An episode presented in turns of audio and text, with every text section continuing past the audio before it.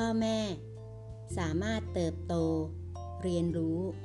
และลองผิดลองพลาด ไปพร้อมกันกับลูกได้ และลูกก็สามารถเรียนรู้ที่จะอบกอดความเป็นจริงของชีวิต ไปพร้อมๆกับพ่อแม่เต้าเต๋อจริงได้เช่นกัน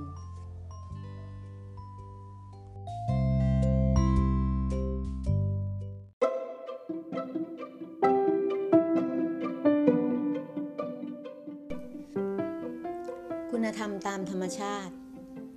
เด็กน้อยทุกคนล้วนรักพระเจ้าโดยธรรมชาติ แต่เมื่อโตขึ้น เขาถูกกล่อมกล่าวโดยคนอื่น ให้เข้าหาความเคร่งครัดและศาสนาแทน เด็กน้อยทุกคน ล้วนผ่อนคลายกับร่างกายตัวเองอยู่แล้วโดยธรรมชาติ แต่เมื่อโตขึ้น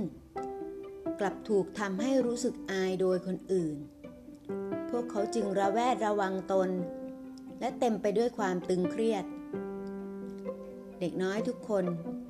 ล้วนสัมพันธ์กับผู้อื่นได้ดีอยู่แล้วโดยธรรมชาติ แต่เมื่อโตขึ้น เขาเห็นความขัดแย้ง จนเกิดความกลัว และต้องคอยปกป้องตัวเองอยู่ตลอดเวลา คุณธรรมทั้งหลายเกิดขึ้นเองโดยธรรมชาติ จนกระทั่งความกลัวและการกล่อมเกลาเข้าแทรกแซง และคุณธรรมก็หายไป กลายเป็นกฎเกณฑ์เข้ามาแทนที่ ลองมองหาคุณธรรมตามธรรมชาติของลูก เธออาจต้องให้ความใส่ใจเป็นพิเศษ เพราะเราไม่ได้ถูกฝึกให้มองเห็นมัน ทว่า ถูกฝึกให้ไม่ไว้วางใจในมัน แต่คุณธรรมในตัวลูกเป็นสิ่งที่มีอยู่จริง ไม่ต้องถูกสอน เพียงแค่ฟูมฟัก วันนี้คุณธรรมใดที่เธอสังเกตเห็นในตัวลูก